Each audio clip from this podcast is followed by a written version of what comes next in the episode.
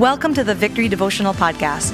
I'd like to invite you to take the next few minutes to connect with God, hear His voice, and respond in worship and prayer.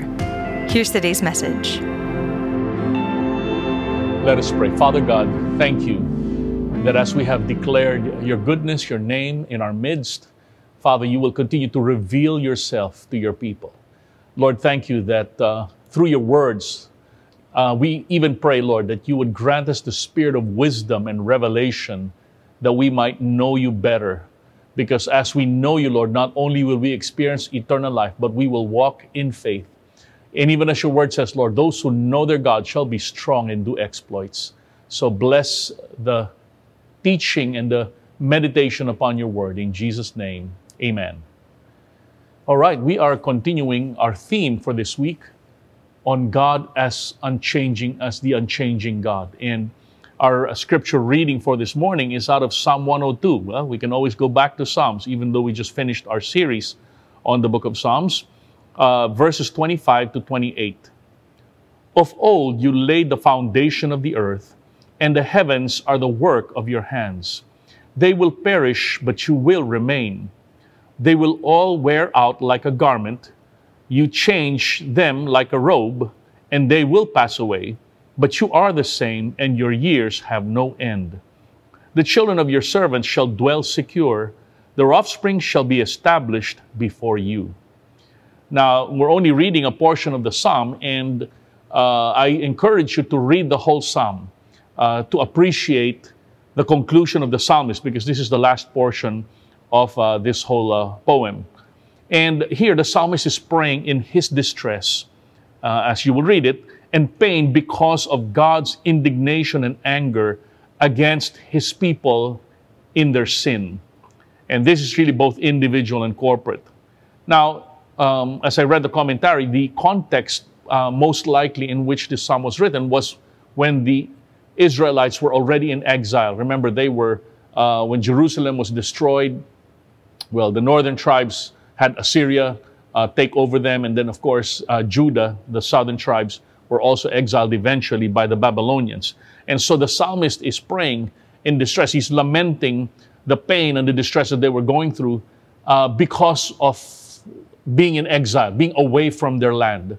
And uh, so, again, if you read the whole psalm, you'll, uh, you'll understand the, the expression of his anguish and realizing that most of why they're there is because of their own sin as a people. And I think that's what happens, isn't it? When you're uh, going through difficulties and pain, sometimes you can't help but reflect on your own life and even uh, in the people uh, that we relate with. Because, uh, you know, as again, as this uh, lockdown and as this economic problems and as this pandemic has weighed us down for the last almost year now, it really makes us think Lord, why is this happening to us? And, you know, we can play the blame game, but at the end of the day, we realize uh, sin is the reason why there's judgment, there's wrath, because it's the fall of man ultimately that brings about all that is happening that is, uh, you know, really wrong with the earth. Now, that's a bigger theological issue, but yet, in the midst of your own and my, our own uh, situation, it helps us to see, okay, Lord, um, uh, you know, if these things are going on, Lord, how can we make things right? And uh, here, that's what the psalmist does. Yes, he's languishing, he's expressing his, his pain, his anguish with what's happening in his life and the people around him. Yet he begins to have a tone of hope, uh, as we will read some of the verses, because he begins to declare and prophesy that even though they're in exile, the promises of God are still true to bring restoration to his people because he is the unchanging God. And that's really what I want to zero in for this uh, brief uh, time together. As we read those last scriptures, he says, All these things, you know, heaven and earth, all these things will pass away, but you remain the same as we read. And so, in the midst of the upheavals that are happening in the earth, it does bring comfort and confidence to know that God is unchanging in His ways and in His purposes. And that helps us to relate with God in confidence, as I said, because we know that He remains the same. You know, I don't know about you, but people uh, do get fickle, isn't it? People change their minds. People, uh, uh, you know, sometimes you can't rely on them. And uh, you know, in fact, there's one of the scriptures in the epistles uh, where Paul says, even though we rem- may be faithless, God remains faithful. I, I think that's one of the most uh, important attributes of the God whom we relate with. He never changes. He's consistent with who He says He is and His actions. And so that's what we want to understand. Um, the way that, that God remains the same. And in this particular text, there's three ways that God remains the same. The first one is this God is unchanging in desiring to dwell with his people. Now, uh, you know, this may not be explicit in this particular uh, text that we read. Now, let me read again verse 25. Of old, you laid the foundation of the earth, and the heavens are the work of your hands. Now, this allusion to the to the uh, to the psalmist, uh, I mean, allusion to God creating the heavens and the earth. We see this from the very beginning in Genesis one, isn't it? And uh, I've been listening to uh, some of the teachings of a well-known theologian, uh, Richard Middleton, and he he makes a strong case. If you use, if you think about the term, the foundations, the pillars, this and that, in, you um, and, and, and, and many other scriptures uh, in the Old Testament, it's really an allusion to a building that's being constructed. And he explained thoroughly that the mindset, you know, of, of, the, of the biblical writers was using the metaphor of a building, an architectural metaphor, if you will, to talk about the Lord in creating the heavens and the earth. Foundations is an important um, uh, part of the structure of any building. That's where you uh, that's where you place the building you build upon. And the whole point is this God intended, when God created the heaven, I mean the earth, He intended for it to be habited, isn't it? When, remember when He told Adam and Eve, be fruitful and multiply, fill the earth, subdue it. God's intention from the very beginning was to have a dwelling place for humanity and of course the rest of creation so that He can have relationship with them. And here in particular, of, you know, of course, when man fell into sin, so again, this is a whole message in and of itself, but it helps you understand the intention of God. When, when Adam and Eve fell and they had to be uh, exiled from the garden, God did not stop his plan of still having uh, a dwelling place with humanity. But he had to start with a certain people. That's why he started off with Abraham, and, and, then, and then the nation of Israel came about. Now, I'm saying that because if you, uh, I want to read verse 12 to 17. But you, O Lord, are enthroned forever. You are remembered through all generations. You will arise and have pity on Zion. It is a time to show, to favor her. The appointed time has come. For your servants hold her stones dear and have pity on her dust. Nations will fear the name of the Lord, and all the kings of the earth will fear your glory. For the Lord builds up Zion. There it is again. You hear Zion twice. In his glory, he regards the prayer of the destitute and does not despise their prayer. What is Zion? Zion was uh, where uh, David set up the tent of meeting, uh, where he put the Ark of the Covenant, and this was prior to so- the Solomon, uh, the Temple of Solomon being built. My point is this: God chose Mount Zion as a dwelling place for His presence, for His throne room, if you will, on the earth. And he credits David for that because David, of course, we know was a worshiper of God and he was a shepherd of the people of God. My point is this he chose a certain location as his dwelling place so that the people can come and worship him. But you know what? As important as Zion was, and of course Mount Moriah and the rest of the temple structure, that was just a precursor to God's ultimate purpose where he himself would dwell amongst his people. And that dwelling, and that person who dwelt among us is none other than the Lord Jesus Christ. Because remember, the name of Jesus Christ is Emmanuel, which means God with us. So my point is this God is unchanging in His desire to have a, a place for Him to have fellowship with people. In fact, if you go to the end of the book of Revelation, that's the most um, uh, comforting statement of all. And now the dwelling place of God is with men.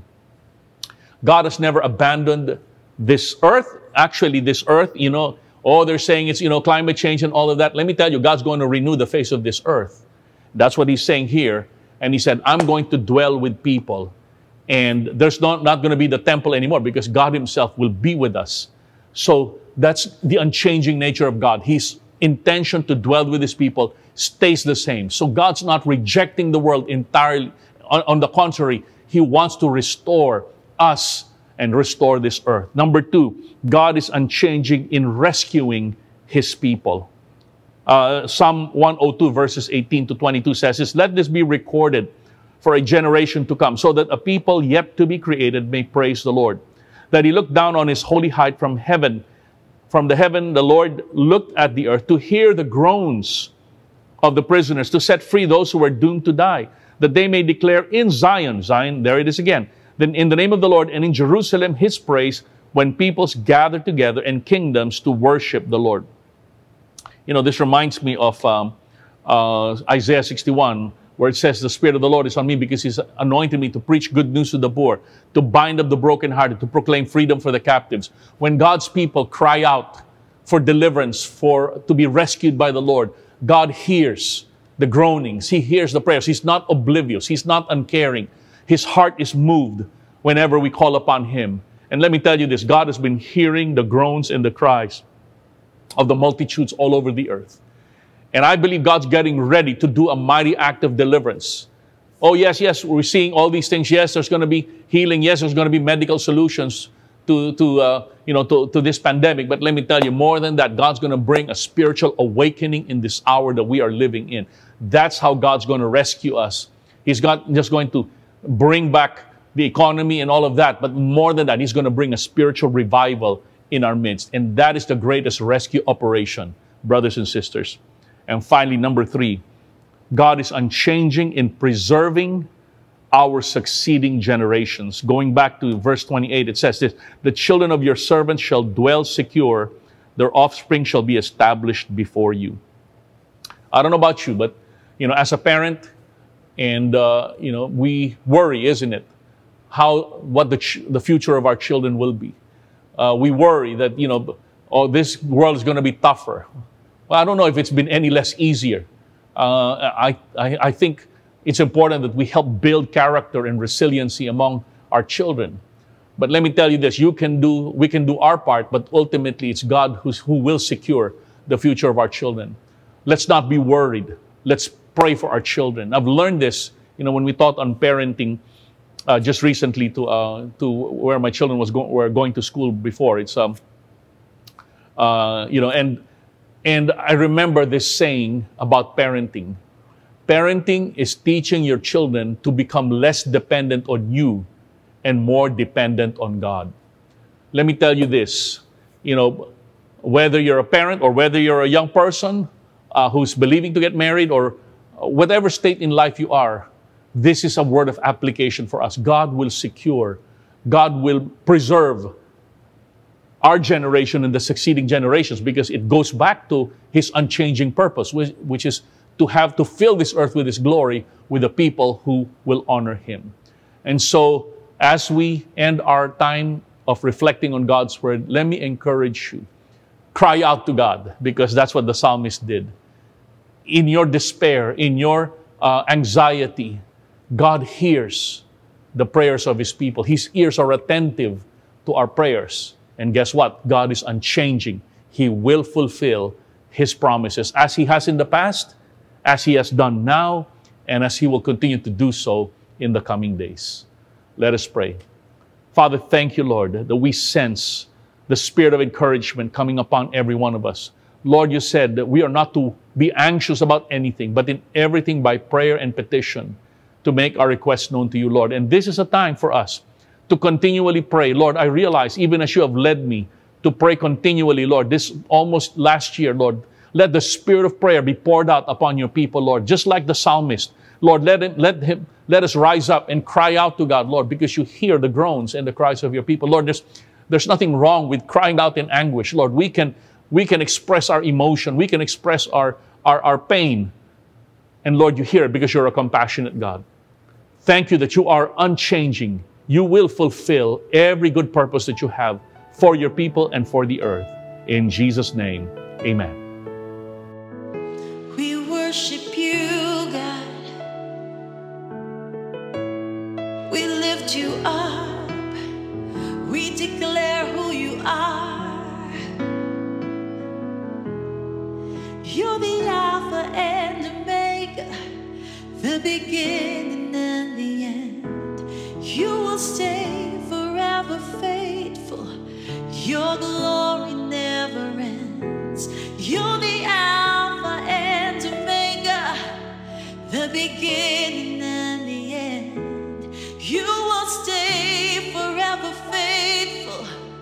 Your glory never ends, God. You're the Alpha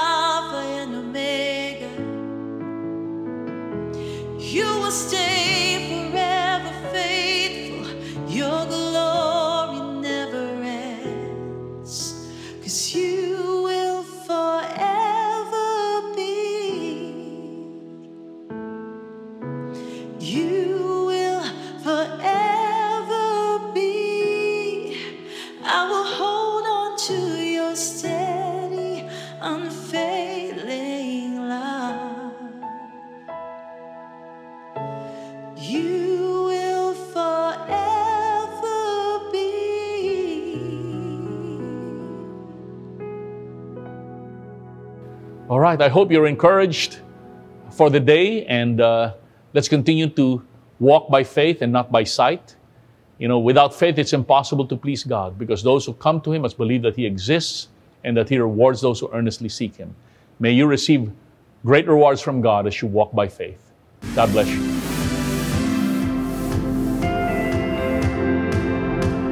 You've been listening to the Victory Devotional Podcast. Thanks for joining us. We hope that this will help you build a habit of hearing from God every day. If you'd like more messages like these, you can follow us on Spotify or on our Apple Podcast. And if you'd like to watch these messages, you can watch them every weekday morning on our Victory PH Facebook page.